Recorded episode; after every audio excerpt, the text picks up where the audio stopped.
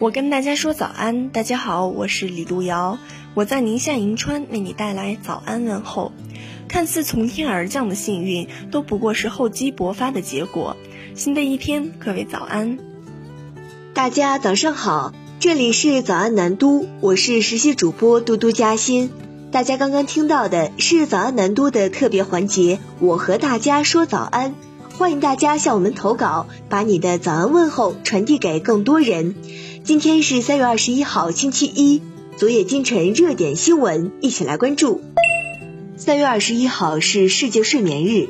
日前，上班族睡眠状况调查报告发布，数据显示，我国上班族每天平均睡眠时长为七点五小时，百分之二十五的受访者睡眠时间不足六小时，百分之四十七的受访上班族睡眠质量不佳，仅三成人深度睡眠时长达标。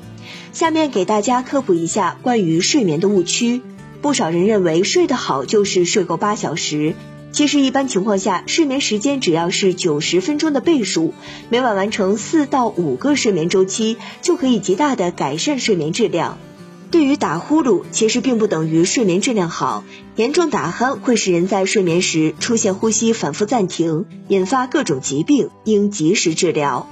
另外，对于早晨怕起不来，多定几个闹钟这种操作，反复惊醒又睡下，可能导致慢性疲劳，建议闹钟响后一次性起床。来关注疫情防控方面，深圳市新型冠状病毒肺炎疫情防控指挥部三月二十号发布通告，称深圳市将有序恢复社会生产生活秩序，公交、地铁全面恢复运行，确保产业链、供应链安全稳定，确保群众正常生产生活平稳有序。另外，将继续加强公共场所管控，非生活必需密闭场所继续暂停开放。其中，各类餐饮机构堂食按百分之五十限流开放，进出各类公共场所、乘坐公共交通工具等需凭四十八小时核酸检测阴性证明等。来关注社会新闻：北京冬奥会和冬残奥会部分场馆计划今年五一前对外开放。国家游泳中心总经理杨启勇二十号在接受记者采访时表示。冰立方比赛大厅四月起开放赛后参观体验。大厅内冬奥形象景观、赛事看台、冰壶赛道全面保留，吉祥物冰墩墩、雪融融继续上班。赛事场馆运行工作也设计成体验项目对外开放，公众可沉浸式带入运动员身份，走进保留有运动员服装、留言、自我激励标语的装备区和更衣间。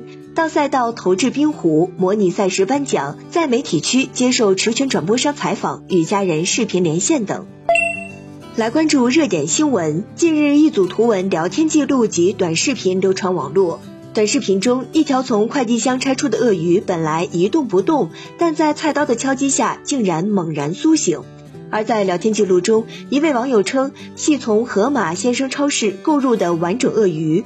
不过，根据流传的聊天记录显示，自称购入整鳄与发送短视频的网友名称并非同一人。对此，三月二十号，盒马发布官微回应：盒马确有在售的鳄鱼，是内蒙古正规养殖的暹罗鳄，该商品为冷冻品，通过顺丰从产地直发。发货前均经过去内脏、净腔处理，正常情况下不存在冬眠复活的可能。网传短视频中的品种是否就是暹罗鳄，尚未得到盒马确认。但据了解，目前国内能合法售卖食用的只有这一种鳄鱼。来关注行业新闻，猎聘近日公布的《二零二二智能制造中高端人才就业大数据报告》显示。近一年，生产制造领域的新发职位在所有领域中位居第二，仅次于 IT 互联网，占比为百分之十二点六七，比上一年上升了一点六七个百分点。除了新发职位所占的份额大之外，其增速也令人瞩目。从智能制造领域新发职位平均年限来看，北京、上海、深圳位居前三，为二十九万、二十七点六三万、二十七点五零万元；苏州、杭州、广州、无锡排名第四至第七。来关注国际新闻。三月十九号晚，中国驻刚果民主共和国大使馆发布紧急安全提醒。目前，刚果金东部伊图里、北基武和南基武三省安全形势极其复杂严峻，多次发生涉及中国公民的武装劫掠和袭击、绑架等恶性案件。中国驻刚果金使馆再次郑重提醒中国公民，上述三省系安全高风险地区，请暂勿前往。南都记者注意到，中国驻刚果民主共和国大使馆近期已多次发布相关的安全提醒。二十号，韩国后任总统尹锡悦宣布，将韩国总统府由青瓦台迁往位于首尔市龙山区的国防部大楼。